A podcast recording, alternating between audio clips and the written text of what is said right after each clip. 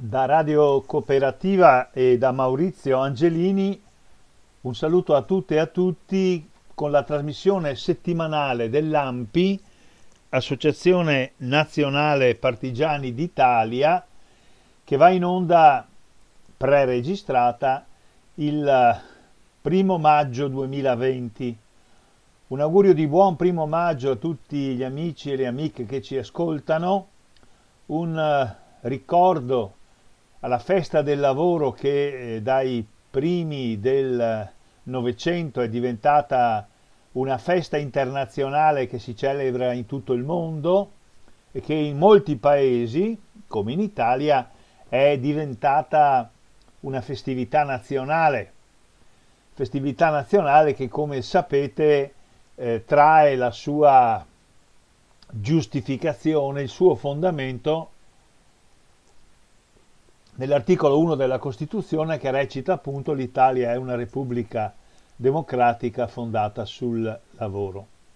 Un primo maggio che come tutti sanno non si può celebrare in piazza perché gli assembramenti sono giustamente considerati pericolosi per la salute, ma eh, certamente non viene celebrato non per una rinuncia da parte delle forze del lavoro o per un eh, provvedimento autoritativo da parte del governo.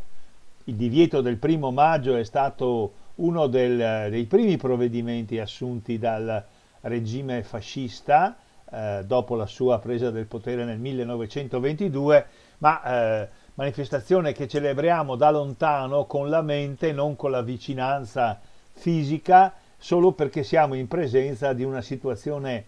eccezionale, eccezionalmente grave dal punto di vista sanitario. Un augurio quindi a tutte e a tutti quelli che ci ascoltano, un ringraziamento ripetuto a tutte le persone che anche questo primo maggio 2020 sono al lavoro per la sicurezza, per la salute, eh, per il funzionamento ordinato della nostra società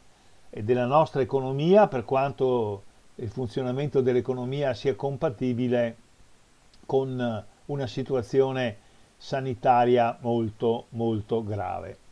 Oggi ho preparato una trasmissione di tipo storico eh, che tiene conto anche del periodo dell'anno in cui siamo. Eh, ascolterete la trasmissione il primo maggio. Il primo maggio viene banalmente immediatamente dopo il 25 aprile, eh, fu il primo maggio del 1945 il primo primo maggio libero che lavoratori cittadini e cittadine italiani eh, festeggiarono dall'avvento del fascismo, ma nei giorni immediatamente precedenti al primo maggio tra il 25 aprile e il primo maggio appunto e con delle code anche che vanno ai primi eh, giorni di maggio, in tutta l'Italia, oggi ci occuperemo di questo, si eh, svolgeva in tutta l'Italia settentrionale, eh, si svolgevano due fenomeni importanti, uno l'insurrezione partigiana che spazzava via eh, il fascismo, ormai morente e sconfitto, è quella che potremmo definire la ritirata aggressiva da parte delle truppe eh, naziste tedesche. Eh, ritirata che per ciò che riguarda il nostro Veneto eh, ebbe un esito particolarmente grave e sanguinoso per la popolazione civile, perché sostanzialmente le truppe tedesche e in piccola parte anche le truppe fasciste che andavano ritirandosi, ma in particolar modo le truppe tedesche che cercavano di eh, ritornare in Austria e in Germania val- valicando le Alpi, eh, fecero numerose iniziative che possiamo tranquillamente definire crimini di guerra, colpendo la popolazione civile e colpendo i partigiani disarmati. Non mi sto riferendo agli esiti anche letali, anche mortali per il movimento partigiano degli scontri che caratterizzano proprio questo periodo che va dal 26 aprile ai primi di maggio. Eh, si va allo scontro, sostanzialmente al tentativo eh, delle mh, formazioni partigiane di dar seguito agli ordini che venivano dal Comitato di Liberazione Nazionale e dalle pressanti indicazioni che venivano dagli alleati, si dà seguito agli ordini di cercare di rallentare, di ostacolare, di impedire per quanto è possibile la eh, ritirata dei eh, tedeschi e ci sono appunto degli scontri armati. Non parliamo dei morti negli scontri armati, che pure ci furono, posso dire per quanto riguarda la provincia nella quale opera la mia associazione Lampi, la provincia di Padova, che furono almeno 200 i morti partigiani nei giorni dell'insurrezione, ma ci furono, e veniamo all'argomento di oggi, oltre 250 morti civili, persone cioè che sono state uccise dai tedeschi all'interno di diversi episodi, quando scontri militari non ce ne erano stati, oppure quando gli scontri militari erano cessati, i partigiani erano stati sconfitti e furono uccisi, e sentiremo diversi episodi di questo tipo, quando erano prigionieri nelle mani dei tedeschi. Quindi uccisioni di civili dei, dei quali, della quale abbiamo parlato anche alcuni anni fa, diverse volte, nelle trasmissioni di, di, dell'AMPI. Mi ricordo per esempio molti anni fa un'interessante intervista a Elena Carano, una giovane ricercatrice eh, veneta che ha scritto ormai quasi una decina di anni fa un libro intitolato Oltre la soglia. Mi ricordo anche eh, di una intervista che abbiamo fatto in sede direi più di dieci anni fa. Sapete che l'Ampi di Padova è in radio cooperativa ininterrottamente dal 2006, mentre l'Ampi di Venezia è presente a radio cooperativa addirittura dal 2005 ma direi che una decina di anni fa abbiamo fatto un interessante incontro con uno studioso che di una di queste stragi, la strage di Villa Tora di, Sauta, di Saunara, in provincia di Padova, nel corso della quale i tedeschi uccisero 45 persone, con il dottor Sartoratti, autore eh, di una bella ricerca intitolata Una triste domenica d'aprile ci ha raccontato diffusamente dei risultati delle sue eh, ricerche appunto sull'eccidio di Villanova e di Saonara. Ma da ormai eh, un paio d'anni è disponibile in internet nel sito www.atlante delle stragi nazifasciste in Italia, Atlante delle stragi nazifasciste in Italia, un sito, un portale ricchissimo nel quale sono riportati in modo dettagliato per quanto riguarda i luoghi, i tempi, il numero delle vittime, la loro qualifica, sono riportati i dati assolutamente dettagliati e documentati di circa 5.500 stragi che nel corso dell'intera seconda guerra mondiale, ma oggi noi parliamo di quelle compiute dai tedeschi nel corso della loro ritirata aggressiva, oltre 5.500 stragi che hanno avuto circa 25.000 morti perpetrate da fascisti e da tedeschi in Italia contro popolazioni civili o contro partigiani eh, disarmati. Eh, i morti nel corso delle stragi nazi fasciste, nel corso eh, della eh, ritirata aggressiva, eh, in due momenti distinti, e cioè l'arretramento delle truppe tedesche e fasciste di fronte all'offensiva eh, degli anglo-americani e dei partigiani alla, mh, alla fine dell'autunno del 1944, eh, pensate, tanto per fare un esempio, alla strage di Marzabotto, alla strage di Sant'Anna di Stazzema, a moltissime stragi che si sono state eh, nell'Italia centrale, in particolar modo in Emilia Romagna, in Toscana, anche nelle Marche, in Umbria in parte. Primo blocco di stragi, secondo blocco di stragi del quale ci occupiamo con riferimento alla provincia di Padova nel periodo che va dal 26-27 aprile 1945 ai primissimi giorni di maggio. Totale circa 25.000 eh, italiani uccisi o civili, quindi completamente estranei a qualsiasi movimento militare, o partigiani disarmati, catturati. Allora, ho consultato il sito che prima ho nominato Atlante delle stragi nazifasciste.it e mi sono costruito degli appunti dai quali adesso traggo la mia relazione che riguardano le stragi nazifasciste, in realtà sono quasi tutte stragi naziste, che si svolgono a danno di civili eh, a partire dal 26 aprile 1945 in provincia di Padova e che terminano tra il 30 aprile e il primo maggio, esattamente 75 anni fa. Siccome l'elenco è lunghissimo, dettagliatissimo, lo trovate ripeto nel sito Atlante delle stragi nazifasciste in Italia.it, vi dico subito che il numero totale di uccisi da parte praticamente solo dei tedeschi, pochissimi gli episodi che hanno per protagonisti i fascisti, eh, è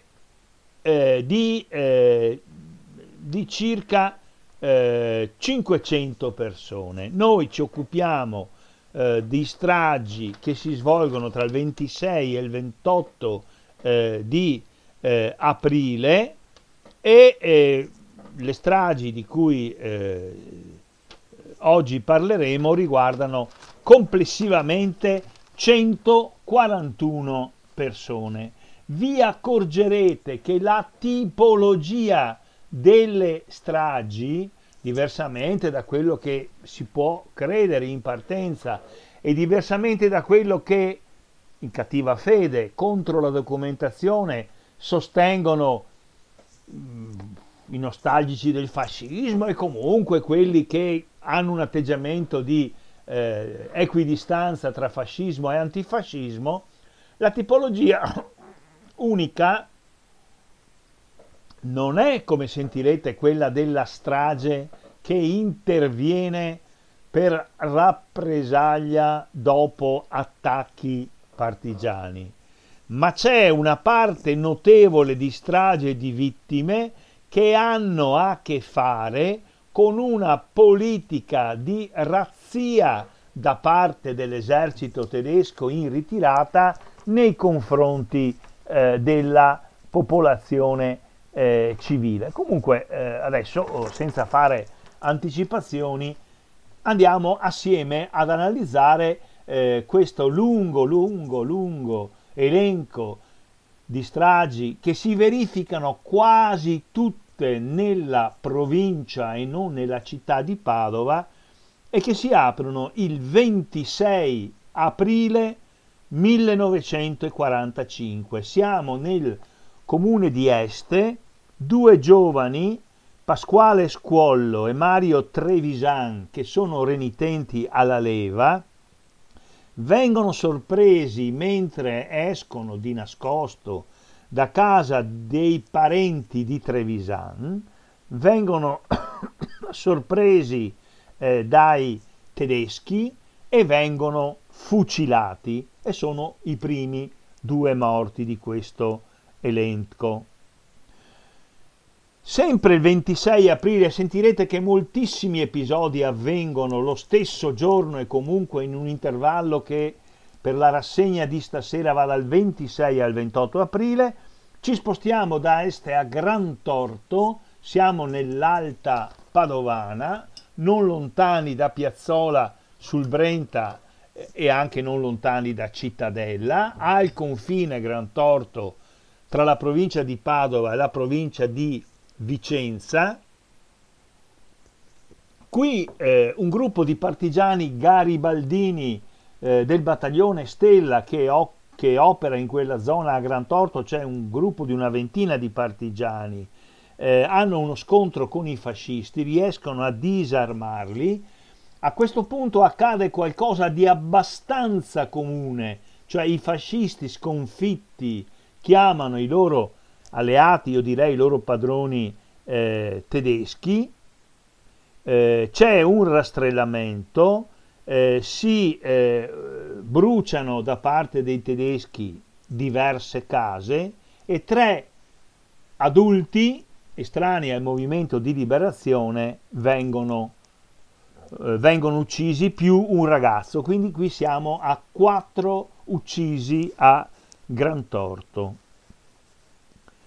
Andiamo eh, avanti e parliamo di un paese che si chiama Arre, che è abbastanza lontano da Gran Torto. Siamo sempre in provincia di Padova, siamo però nella bassa padovana, non lontani eh, da eh, Conselve. Qui mh, c'è un attacco eh, partigiano, eh, viene ucciso nello scontro un soldato eh, tedesco eh, arrivano dei rinforzi, questo dell'attaccare dei gruppi e riuscire a prevalere ed essere poi sopraffatti dalla parte partigiana, da parte di eh, formazioni militari molto più organizzate, molto più armate, molto più combattive, è una, un classico. Eh, un partigiano ferito viene catturato nel momento in cui arrivano questi eh, tedeschi, il giorno dopo ci si sposta a Bovolenta, anche qui siamo nella Bassa Padovana, lungo il fiume Bacchiglione, rastrellamento, tre uccisi. Vi dirò quasi sempre, tranne in un caso, che si ignora a quale reparto dell'esercito regolare, anche qui c'è un po' la mitologia che c'era l'esercito regolare, tutto sommato, non dico buono tedesco, ma appunto regolare, eh, e però quando arrivavano i diavoli delle SS non è quasi mai vero perché qui ad Arre i responsabili sono, ma lo sono quasi sempre, reparti imprecisati, sconosciuti eh, dell'esercito tedesco. Siamo ancora al 26 aprile, siamo nella zona eh, dei eh, colli euganei. Qui opera un gruppo di partigiani, diciamo di ispirazione democristiana, della brigata Piero Bon, brigata dedicata a Luigi Piero Bon, fucilato dai tedeschi il 17 agosto 1944. Allora lo scontro, due partigiani eh, vengono eh, vengono feriti, immediatamente vi è il rastrellamento nei confronti della popolazione civile, c'è un altro civile che viene ucciso e poi c'è una terza vittima, stavolta si tratta di una donna, ma qui direi che non c'è, stando alle fonti, nessuna intenzionalità nell'uccisione da parte dei tedeschi perché si tratta di un colpo partito per errore eh, che ha colpito, che ha ucciso la, la donna. 26 aprile, vedete, siamo sempre allo stesso giorno. A Bastia di Rovolon, qui siamo sempre ai piedi dei colli euganei, tanto per dirvela siamo molto vicini a un paese diventato suo malgrado molto famoso che è Vo Euganeo, no? legato alle questioni della eh, recente purtroppo in corso eh, pandemia, ci sono i tedeschi in ritirata, vedono un ragazzo che si chiama Francesco Baldin, che è della classe 1929, lo scambiano per un partigiano e lo uccidono. Anche qui si ignora a quale formazione militare, a quale reparto appartenga il gruppo che ha ucciso il povero eh, Francesco eh, Baldin. Sempre il 26 aprile siamo a Carrara Santo Stefano, a 15 km eh, da Padova, eh, abbastanza vicino alla città, vicino alla cittadina di, Al- di Albiasego. C'erano allora due comuni distinti, Carrara Santo Stefano e Carrara San Giorgio. Qui, per motivi che non si conoscono, da un reparto sempre sconosciuto, e poi faremo una riflessione su questa non appartenenza, viene ucciso a colpi di mitra un signore che si chiamava Sante Marana, il quale era della classe 1880, quindi all'epoca aveva 65 anni,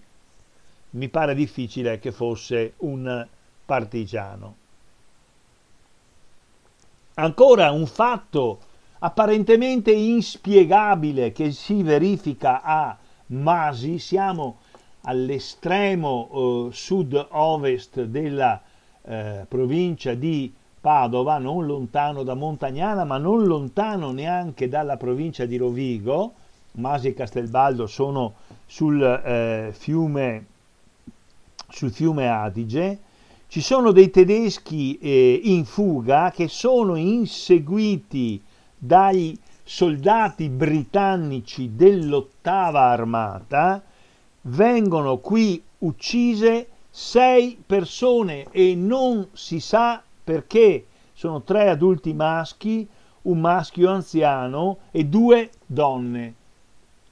Qui non c'è nessun episodio di attacco partigiano che dovrebbe, chissà perché, poi giustificare la rappresaglia contro i civili, ma ci sono sei persone uccise in un piccolo paese della bassa padovana che si chiamava e si chiama Masi e eh, il reparto che le ha uccise, tanto per cambiare, ma lo diremo sempre, è completamente eh, sconosciuto. Ancora il eh, 26 aprile, qui abbiamo un episodio assolutamente oscuro.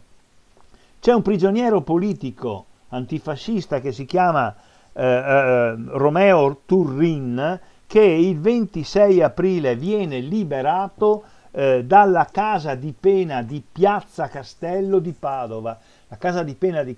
di Piazza Castello di Padova era l'altro carcere padovano, eh, l'altro era il carcere dei, dei Paolotti, dove adesso eh, c'è un istituto universitario eh, per i non padovani, ma che comunque un po' Padova l'hanno in mente, diciamo che una parte eh, molto interessante della casa di pena di Padova, che, svol- che sorge lungo un tronco del canale Piovego, è quella torre usata come osservatorio astronomico che si chiama la Specola. Allora dalla casa di pena di Piazza Castello esce questo Romeo Turrin, un prigioniero politico antifascista, fuori lo attende un certo Guido Suzanne, un membro delle brigate nere che andava a fare i rastrellamenti e infatti dopo la guerra è stato processato dalla corte di assise straordinaria e questo Guido Suzanne uccide a colpi di mitra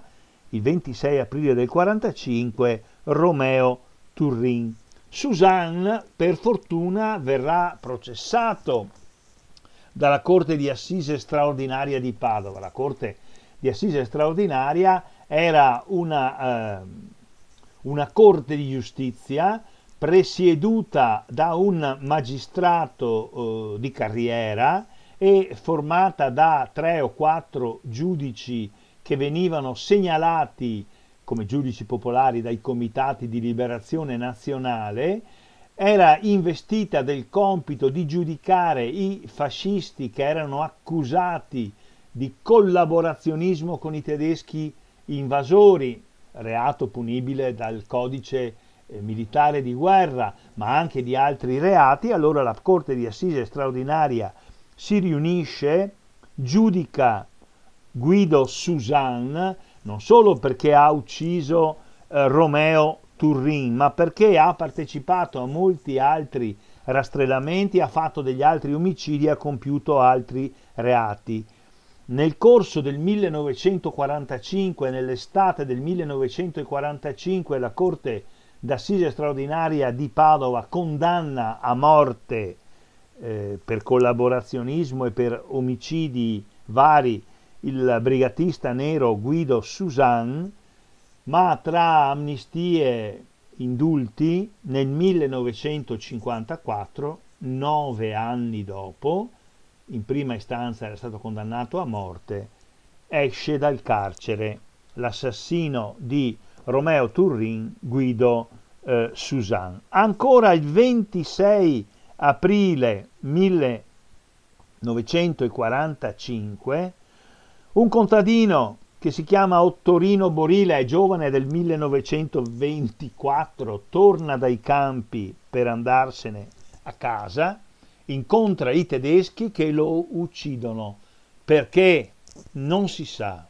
si possono fare delle congetture utilizzando le situazioni che già abbiamo sentito e che si ripeteranno volevano portargli via qualcosa e lui ha reagito, perché è già successo ad altri, lo vedremo,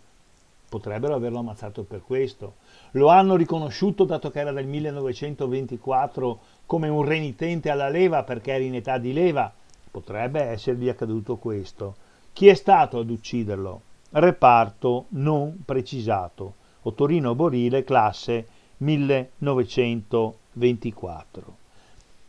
Stiamo vicinissimi a Monselice, nel paese di Solesino, sempre il 26 aprile 1945. Incominciamo a presentarvi una fattispecie molto molto comune. C'è la ritirata tedesca, 26 aprile 45, queste sono truppe che vengono dall'Emilia Romagna, che prima erano sull'Appennino, sulla linea gotica, che hanno passato, spesso lasciando la pelle per annegamento, queste truppe, parecchie migliaia di loro compagni, nel guado difficile del, dell'Adige o del Po. Questi sono a Solesino e quindi il fiume immediatamente precedente, per così dire, eh, venendo da Rovigo, è verso Monselice, verso Solesino, è l'Adige. Allora, eh, ritirata tedesca, i soldati tedeschi vogliono requisire una bicicletta a un signore eh, che si chiama eh, Giovanni Stevanin, un uomo di 40 anni, non è un partigiano, lui reagisce di fronte a, questa, a questo tentativo di, di requisizione, riesce a disarmare un tedesco, incomincia a pestarlo, lo prendono gli altri e viene fucilato sul posto. E questi sono i primi 24 morti, saranno 25, come sentirete subito dopo, del solo 26 aprile 1945. Nella zona di Montagnana, 26 aprile 1945, siamo a Urbana, anche questo è un piccolo paese eh, vicino a Montagnana, abbiamo di nuovo i tedeschi in ritirata, vogliono requisire non la bicicletta ma il cavallo. A un signore anziano del 1886, si chiama Antonio Cerigato, lui si rifiuta si ribella, viene fucilato. Questo del tentativo di requisire, di razziare o viveri o vestiti o, o animali, bovini, cavalli da parte dei tedeschi, guardate che è un classico che vi dà eh, la misura non solo dello stato di abbandono nel quale questi soldati si trovano, ma vi dà la misura anche di come intendevano questi soldati il rapporto con i civili, cioè di fronte al rifiuto di consegnare la bicicletta, il cavallo, i bovini, non è difficile che si vada alla sparatoria. Anche qui e troveremo degli esempi molto più quantitativamente più rilevanti, il reparto è eh, del tutto eh, sconosciuto. Quando dico reparto non precisato, vi anticipo che nessuno di questi crimini di guerra ha mai conosciuto nessuna punizione, nessuno, e ne ho già nominati 25 di questi morti in episodi che preso uno per l'altro possono sembrare piccoli, ma siamo già a 25 il primo giorno. Passiamo al 27 aprile 1945. Spostiamoci a San Giorgio delle Pertiche, un comune vicino a Campo San Piero, non lontano da Cadone dove io vivo. E qui c'è la solita situazione della ritirata tedesca e vi è l'episodio apparentemente incomprensibile dell'uccisione di un uomo si chiamava Giovanni Battista Nante, che difficilmente può aver attaccato o minacciato i, i tedeschi. Perché? Perché era nato nel 1877, quindi aveva quasi 70 anni, che all'epoca era un'età molto avanzata. Giovanni Battista Nante era eh, nativo di Piove di Sacco e lascia la vita eh, a, ad Arsego di San Giorgio delle Pertiche e l'altro dato sulla difficile pericolosità di questo Giovanni Battista Nante, classe 1877, 27 aprile, Arsego di San Giorgio delle Pertiche, è che faceva un mestiere forse fastidioso, ma non credo pericoloso. Cosa faceva? Il mendicante, il poaretto del Sabo. 27 aprile, Bovolenta, tedeschi in ritirata cercano di requisire dei bovini a un agricoltore che si chiama Giovanni Carraretto, sentite questi cognomi proprio umili dei nostri paesi. Carraretto si ribella, viene ferito e un giorno o due dopo muore per le ferite riportate da parte di questi soldati in ritirata. Eh, lo portano da Bovolenta all'ospedale di Conselve che è lì vicino e lì muore. Anche qui reparto non precisato. Ancora 27 aprile eh, 2000 e, eh, 1945 a Casal Serugo, qui siamo proprio alle porte di Padova, adesso Casal Serugo è proprio quasi alla periferia di Padova, dal centro della città al massimo sono, sono 10 chilometri. C'è un attacco partigiano a una colonna fascista in, a una colonna fascista in ritirata, i fascisti sono in difficoltà, chiamano i tedeschi, i tedeschi riescono a respingere l'attacco e poi entrano nella casa colonica dalla quale l'attacco sembrava essere partito. La casa colonica c'è ancora, è una di quelle grandi eh, masserie, fattorie venete con eh, gli archi, con la stalla incorporata. La famiglia eh, che ci abitava si chiamava Codogno, Attilio Codogno che aveva eh, 57 anni ed Emilio Codogno, suo figlio, che eh, ne eh, aveva 37, escono con le mani alzate e vengono abbattuti. Anche qua chi è stato? Non si sa. Ancora il 27 aprile siamo sui Colli Ugani vicino ad est, al confine tra la provincia di Padova e la provincia di Vicenza, a Lozzo a Testino, un paese, un comune all'interno del quale sorge una frazione che si chiama Valbona, sono due paesi, Lozzo e Valbona. Eh, a Valbona c'è anche un bel castello medievale attualmente adibito adibito a, a, ad albergo, a resort. All'Ozzo Testino eh, i tedeschi in ritirata saccheggiano le case. Intervengono a eh, difesa i partigiani, i partigiani sono i partigiani delle brigate cattoliche, qui sempre la brigata Pirobon, vengono sconfitti i partigiani quasi sempre, non c'è assolutamente gioco tra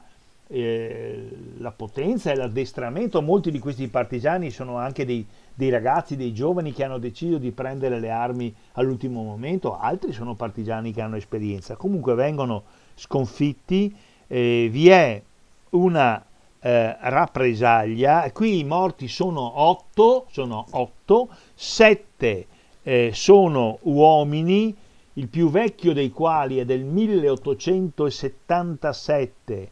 il più giovane è del 1906, quindi credo che non fossero questi partigiani, ma fossero dei civili, e viene uccisa anche una ragazza, certamente non partigiana, del 1930, reparto tedesco non identificato. Torniamo alla, eh, all'Alta Padovana, siamo eh, tra il comune di Campo San Martino e il comune di San Giorgio delle Pertiche, tra Marsango ed Arsego. Siamo a 15 km dalla città. Qui siamo vicini alla strada cosiddetta Valsugana che da eh, Padova, che esce da Padova e poi va verso Cittadella, verso Bassano e poi sale prima il canale del Brenta verso Valstagna, Carpanè e poi entra in Trentino in Val Sugana e questa è una via di ritirata dei tedeschi, quindi i tedeschi eh, che eh, appunto si scontrano con un gruppo di partigiani tra Marsango ed Arsego sono lì sulla Val Sugana, c'è uno scontro tra tedeschi e partigiani, ma adesso non parliamo dei morti in combattimento partigiani, che pure ci sono, sono tre o quattro. Eh, questi sono sia partigiani eh, garibaldini che eh, partigiani cattolici, qui collaborano. E, e, e due di questi, Luigi Facco, ma sono partigiani anche qui, è del 1888 e Tiziano Tardivo è del 1897 a 48 anni, è difficile che siano eh, partigiani, alcuni partigiani muoiono in combattimento, ma questi evidentemente sono il frutto di un rastrellamento successivo, eh, vengono uccisi, catturati, penso rastrellati e poi uccisi, non si sa quale reparto ne sia responsabile eh, siamo sempre al 27 aprile 1945 e torniamo agli episodi dei, delle requisizioni, non al rastrellamento dopo l'attacco dei eh, partigiani. I tedeschi in ritirata, siamo a Monselice, requisiscono delle biciclette la gente si rivolta con quelle biciclette, va a lavorare, sono necessarissime per la vita di ogni giorno. Un partigiano che si chiama Silvio Breggè, che è di Monselice, eh, cerca di intervenire per difendere questi, queste persone depredate, eh, viene ucciso lui e due persone rimaste sconosciute saranno sempre sconosciuti o quasi sempre, mi pare che ci sia un'eccezione che poi vi dirò, i reparti tedeschi autori di questi crimini, eh, ma ci sono anche molti sconosciuti fra i morti e eh, ricordandoli cerchiamo in qualche modo di farli uscire dall'anonimato e dalla dimenticanza. Sempre il 27 aprile 1945 torniamo eh, nella zona dell'Alta Padovana, torniamo nella zona eh, della strada statale Valsugana, torniamo vicini a Cittadella, a Paviola di San Giorgio in Bosco. Qui c'è un combattimento tra tedeschi e di eh, partigiani, qui la brigata cattolica Damiano Chiesa che opera nella zona eh, di Cittadella e che ha il suo ispiratore politico nell'ex sindaco eh, di eh, Cittadella cattolico e poi diventerà eh, eh, democristiano, Gavino Sabadin, e poi i capi militari di questa brigata cattolica Damiano Chiesa sono Armano e Cons, ma qui arrivano in rinforzo anche dei garibaldini di Curtarolo, qui eh, c'è un combattimento tra tedeschi e partigiani a Paviola di San Giorgio in Bosco, anche qui tre o quattro partigiani, alcuni tedeschi muoiono in combattimento, ma non è di questo che ci occupiamo, perché parliamo di vittime civili. Tre partigiani sconfitti vengono catturati dai tedeschi e vengono uccisi a pugnalate dai tedeschi stessi. Siamo sempre al 27, tra il 27 e il 28 aprile del 1945, andiamo di nuovo nella bassa padovana vicino a eh, Piove di Sacco, c'è uno scontro tra i partigiani che in questa zona non sono particolarmente numerosi. I partigiani e i tedeschi riescono a disarmare i tedeschi, ma a questo punto, ed è la prima e unica volta che ho trovato, forse in un altro caso, riferimento alle SS, prima lo scontro era con l'esercito eh, tedesco, eh, arrivano eh, le SS, eh, un gruppo di partigiani riesce a scappare, uno di loro che si chiama Vittorio Marcato del 1921, quindi è giovane, non ha ancora 24 anni, viene colpito alla testa quando è già disarmato e si è arreso, morirà il giorno dopo all'ospedale di Piove di Sacco. Il reparto di appartenenza di chi ha fatto questo crimine non lo si conosce. 27 aprile 1945, scendiamo, vedete che stiamo girando tutta la provincia di Padova, scendiamo a Ponso, siamo molto vicini ad est, questi sono paesi ancora oggi poco popolati in mezzo alla campagna. I tedeschi hanno catturato cinque uomini. Perché li hanno catturati? Perché li hanno trovati mentre trasportavano delle armi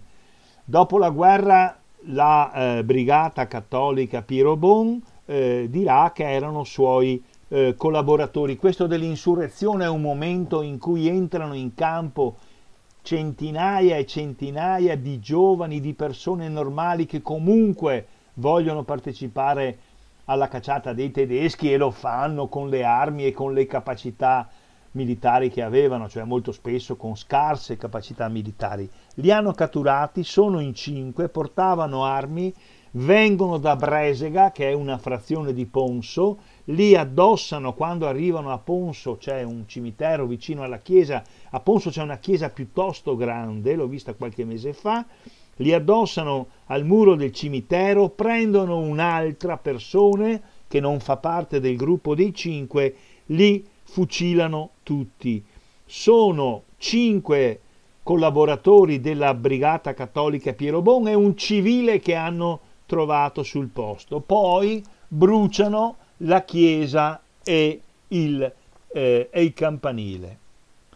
Adesso un episodio non lontano da Ponso, a Pra di Este. Este è la cittadina che penso tutti quanti conosciamo, una bella città murata con importanti monumenti, una bellissima piazza, un importantissimo museo nazionale, il Museo Nazionale a Testino, una città pre-romana etrusca.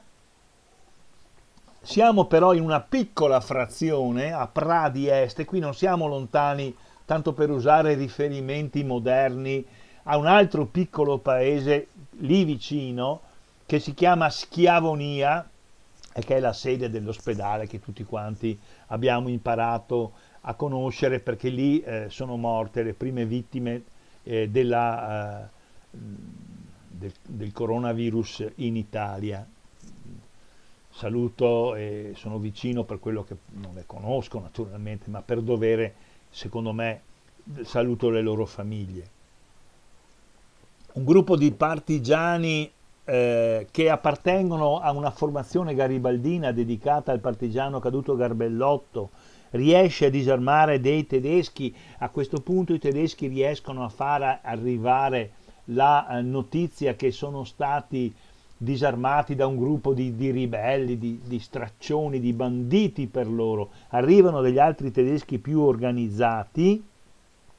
eh, vengono catturati due partigiani tra quelli che riescono a non scappare, più sette civili, sette eh, borghesi, eh, vengono fucilati, sono in nove.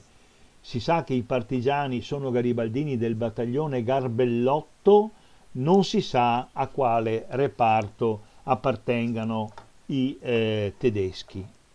Di nuovo nella, eh, nell'Alta Padovana, ma molto vicino a Campo San Piero e quindi vicino anche al mio paese, a Cadone, a San Giorgio delle Pertiche, sempre il 27 aprile 2020. Anche qui c'è un combattimento tra tedeschi e partigiani, ma dopo il eh, combattimento eh, i tedeschi fanno un rastrellamento, catturano 15 persone, le addossano al muro del cimitero, anche questo purtroppo è un classico. Qui succede una cosa incredibile, qualcuno riesce, forse in prima fila, probabilmente c'era uno solo dei tedeschi incaricato dell'esecuzione, usava un mitra, riesce a deviare la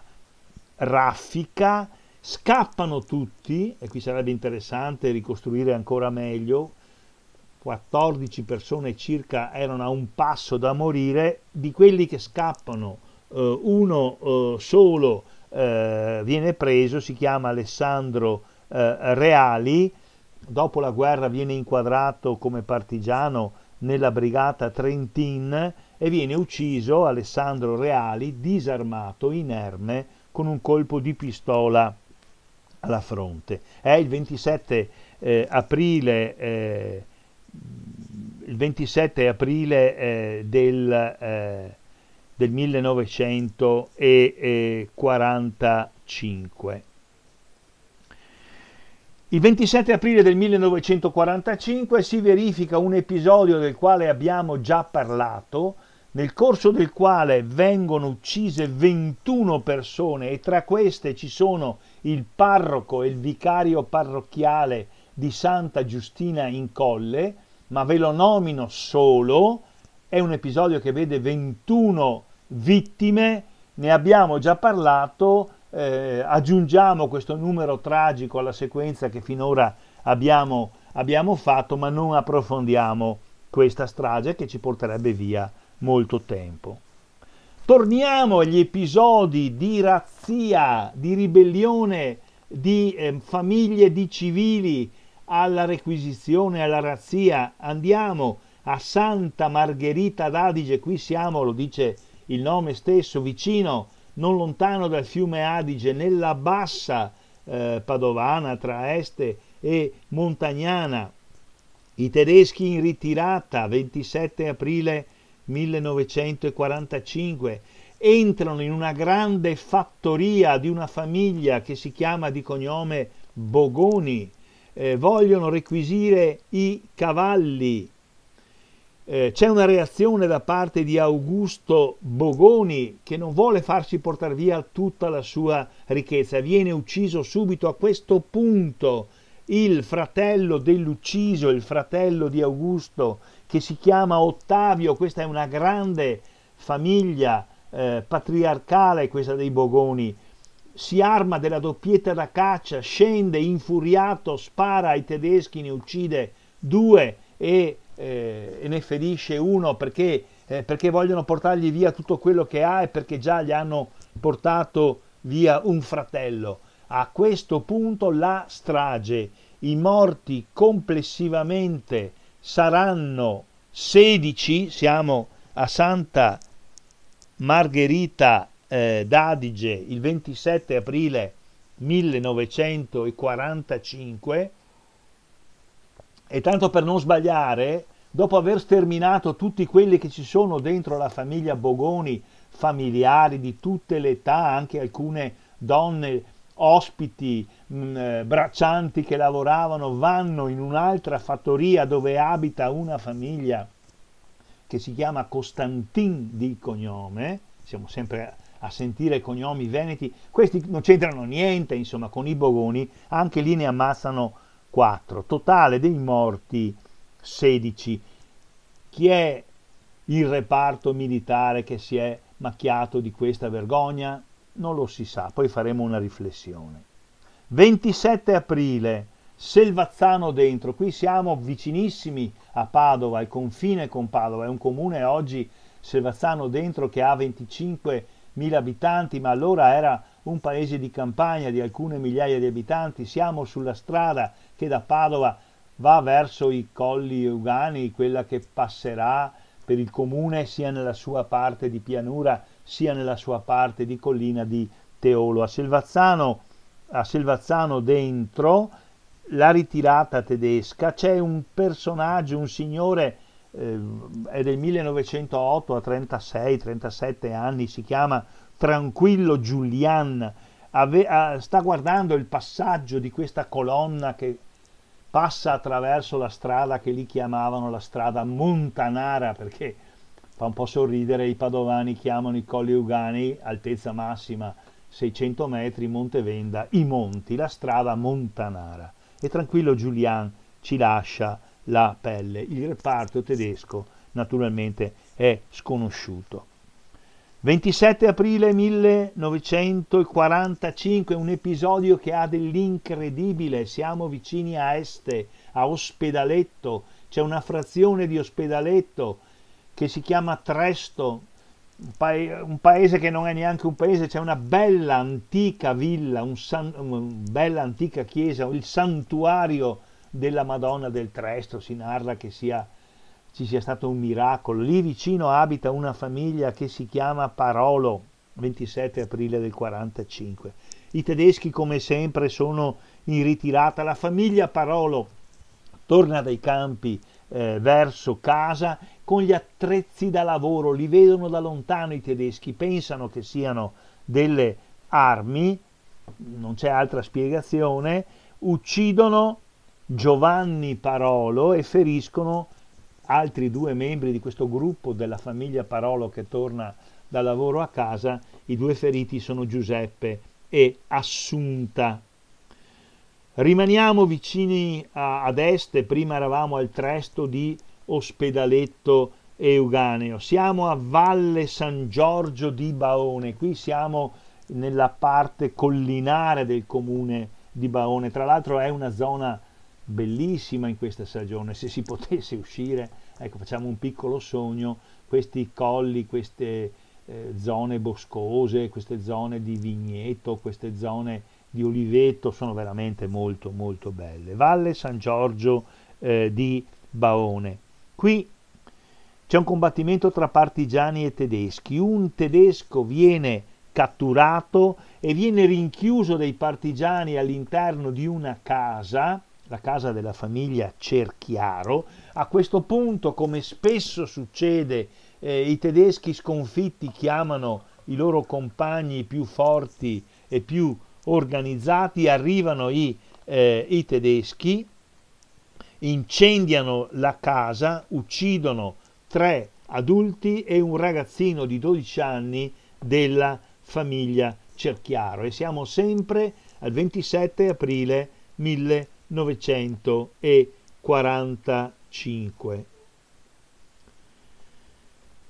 Ancora un altro eh, episodio che si svolge a, a Rovolon. Siamo sempre nella zona dei colli eugani. Vi dirò che un autore che abbiamo sentito nella nostra trasmissione qualche anno fa, che si chiama Francesco Selmin, che vive ed opera ad Este, un amico che conosco e stimo e che saluto, ha ricostruito la storia della resistenza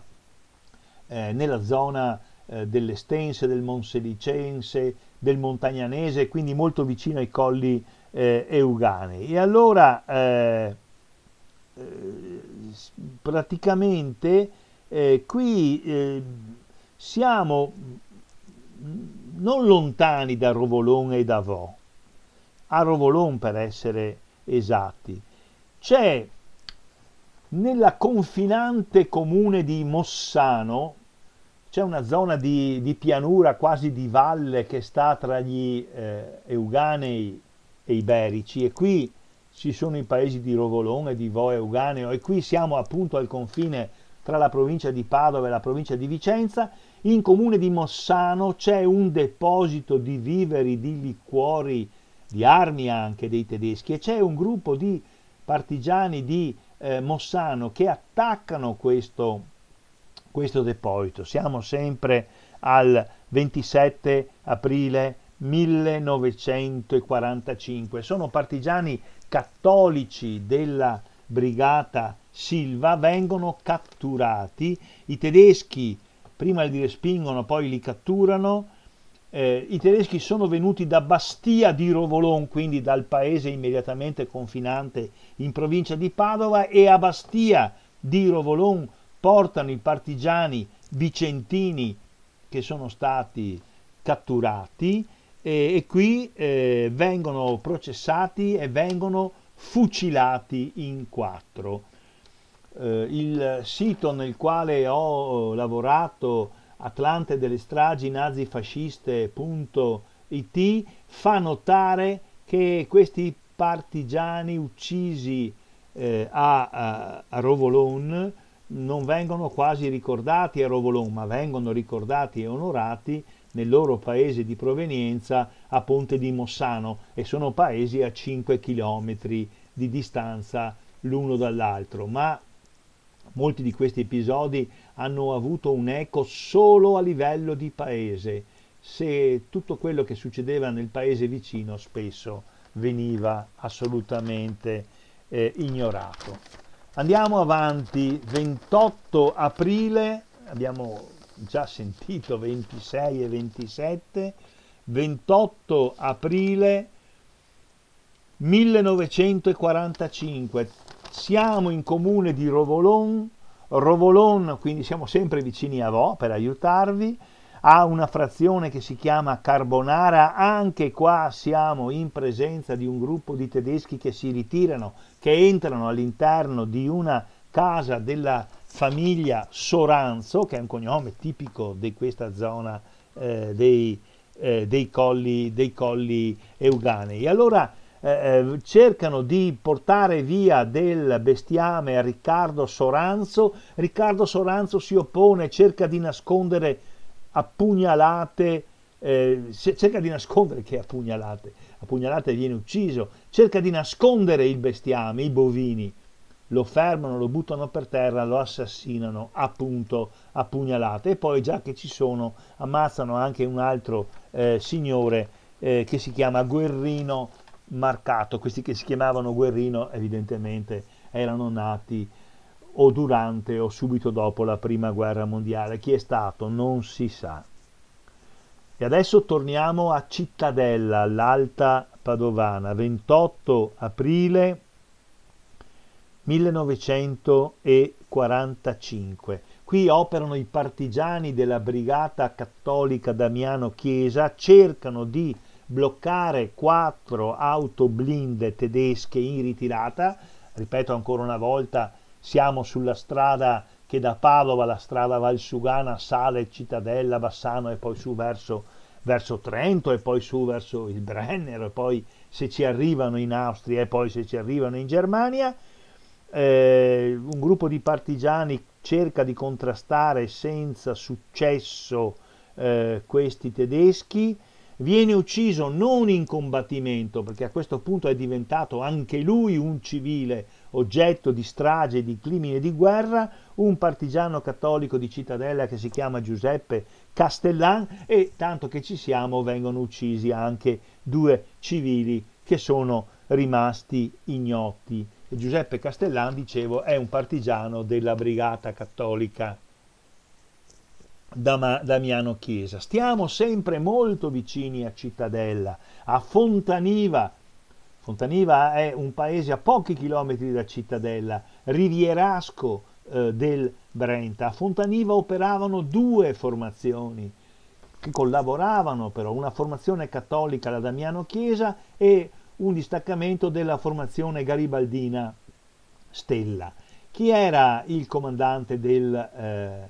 della formazione garibaldina di Fontaniva, un ragazzo di 23-24 anni che oggi è un signore molto molto anziano, di oltre 95 anni, che abita a Padova, gode buona salute, si chiama Emilio Pegoraro e dopo la guerra, dopo che aveva fatto valorosamente il partigiano, è stato anche senatore, è stato un grande intenditore e dirigente di attività sindacale nel mondo dell'agricoltura. Emilio Pegoraro. Nel suo paese, eh, a Fontaniva, i tedeschi in ritirata cercano di passare il Brenta, eh, i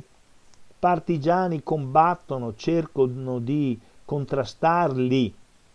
Tre dei partigiani vengono catturati, a questo punto sono prigionieri di guerra. I tedeschi, dopo averli catturati, li uccidono e purtroppo, eh, dalle condizioni in cui questi giovani eh, vengono trovati sono stati seviziati. Sono tutti di Fontaniva, hanno cognomi tipici di quella zona, due di cognome si chiamano Velo e uno di cognome si, fa, si chiama Campesan, sono piuttosto giovani, uno un po' più grande del 1914, uno dei due Velo, ma il secondo Velo e il terzo Campesan sono molto giovani, del 21 e del 25. Chi è stato? Non si sa. Loreggia, stiamo finendo, nelle vicinanze di Campo San Piero. I fascisti, questo è l'unico episodio di cui sono protagonisti dei fascisti in fuga, Loreggia è subito dopo Campo San Piero, poi arrivi subito a Castelfranco Veneto, sparano e uccidono una, eh, una giovane che si chiamava Angela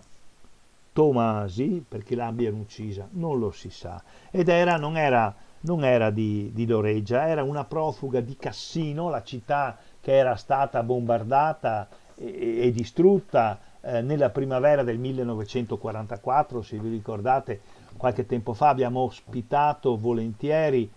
a Radio Cooperativa la trasmissione dell'AMPI Paolo Vieciorek, un nostro amico iscritto all'AMPI, figlio di un soldato polacco che ha combattuto contro i tedeschi a Monte Cassino. Eh, Monte Cassino è stata distrutta dai bombardamenti, dall'aviazione alleata, dai combattimenti e questa Angela Tomasi era venuta su profuga a, uh, a Loreggia, un paese penso per lei sconosciuta. I fascisti l'hanno uccisa il 28 aprile del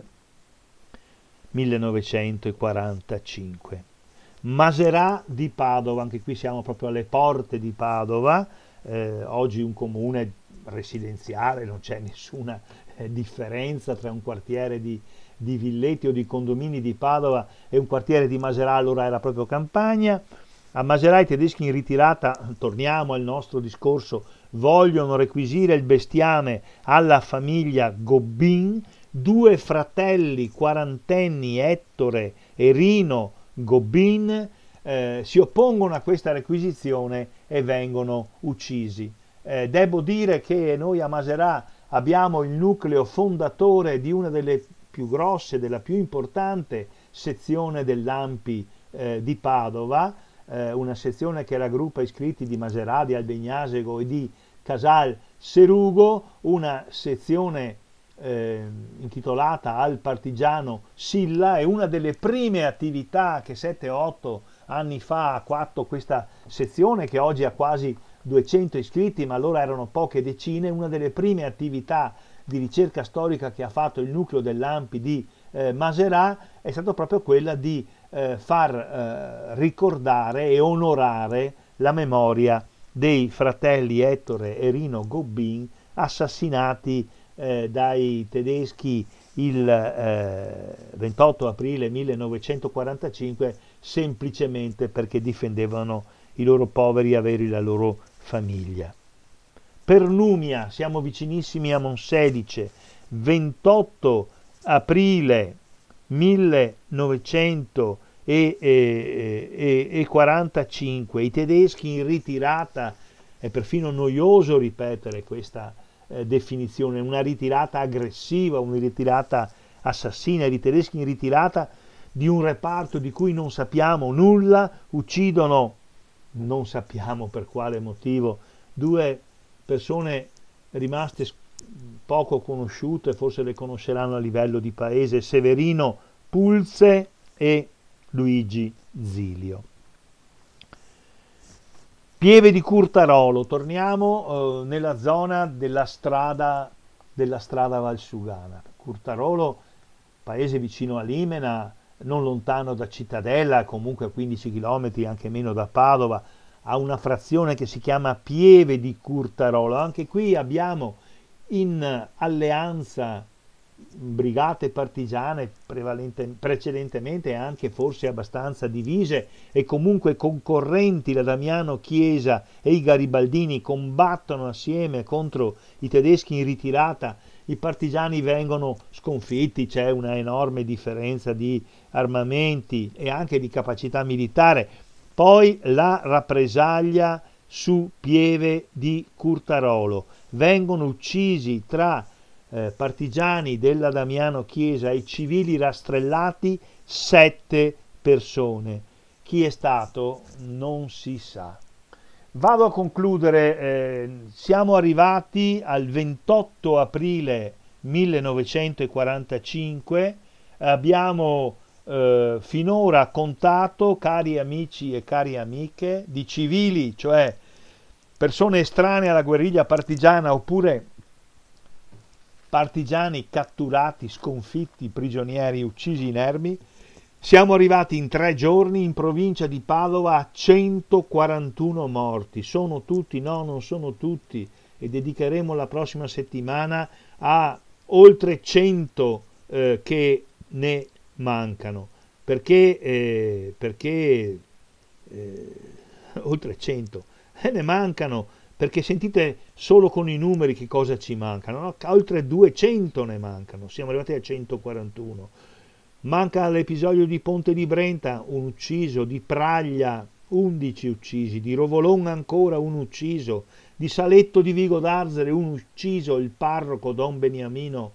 Guzzo, di San Giorgio in Bosco due uccisi, di San Pietro Viminario vicino a Monselice un ucciso, la strage di Saonara e Villa Tora, 45 uccisi, due uccisi a Vigonza, sei a Borgo Ricco, qui siamo molto vicini a Campo San Piero, ancora due a Curtarolo, cinque vicino a Cittadella, a Galliera Veneta, tre a San Giorgio in Brenta, sempre vicino a Cittadella Fontaniva, 125 a San Martino di Lupere, ne abbiamo parlato alcuni anni fa, ma riprenderemo il discorso. Uno a Sant'Angelo di Piove di Sacco, un partigiano ucciso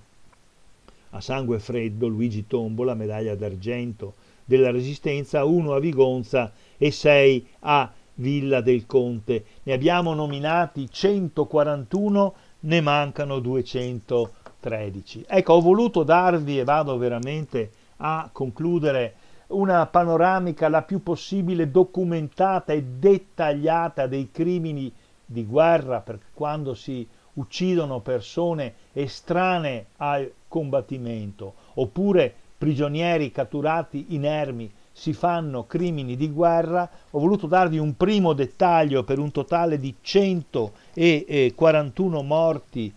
su circa 350 che conteremo alla fine, solo in tre giorni tra il 26 e il 28 di aprile. Mi permetterete di richiamare la vostra attenzione su un unico elemento aggiuntivo e conclusivo. Ho sempre detto reparti non conosciuti, reparti sconosciuti, ma perché?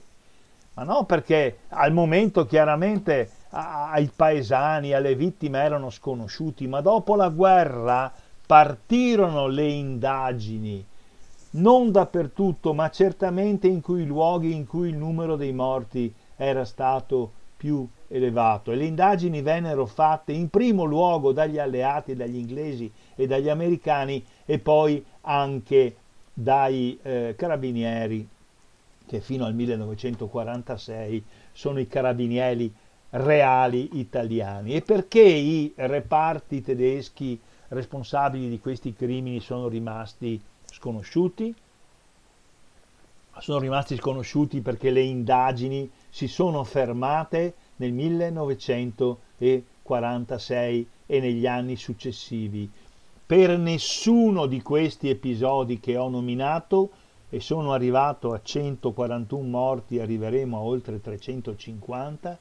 per nessuno di questi episodi si è andati a processo. Per nessuno di questi episodi nessuno ha pagato. E nessuno ha pagato perché negli anni in cui si poteva e si doveva farlo, negli anni 50, 60, 70, tutti questi incartamenti che comunque erano stati avviati con indagini prima degli alleati e poi dei carabinieri, sono stati mandati a Roma, sono stati mandati alla Procura Militare Centrale di Roma e lì, come già penso molti di voi sappiano, sono stati occultati in un armadio con le ante girate verso la parete, quello che venne scoperto ai primi anni 90 dal compianto giornalista dell'Espresso Franco Giustolisi che eh, si chiamò giustamente l'armadio della vergogna. Ecco perché di queste cose è rimasta una memoria, se va bene, a livello di paese. Ecco perché purtroppo nessuno di questi morti ha avuto più che il pianto, il ricordo, il rimpianto dei suoi familiari, forse il pianto e il ricordo dei suoi paesani, ma nessuno di loro ha avuto giustizia. Penso che andremo avanti in questa narrazione che spero eh, vi abbia interessato e che è stata al centro della trasmissione dell'Ampi di Padova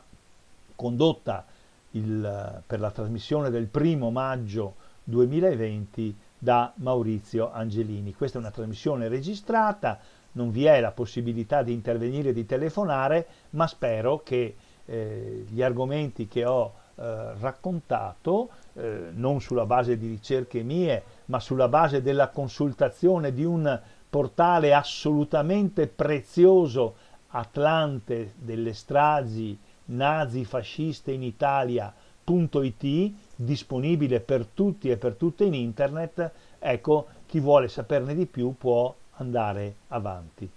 Concludiamo quindi la trasmissione dell'AMPI che va in onda il primo maggio 2020 dell'AMPI di Padova con un saluto da parte di Maurizio Angelini, da parte di Radio Cooperativa e con un invito a rimanere all'ascolto di Radio Cooperativa, a seguire i suoi programmi e se potete e se volete, vi invito veramente a farlo, a sostenere finanziariamente Radio Cooperativa. Da Maurizio Angelini e dall'Ampi un saluto a tutte e a tutti, alla prossima.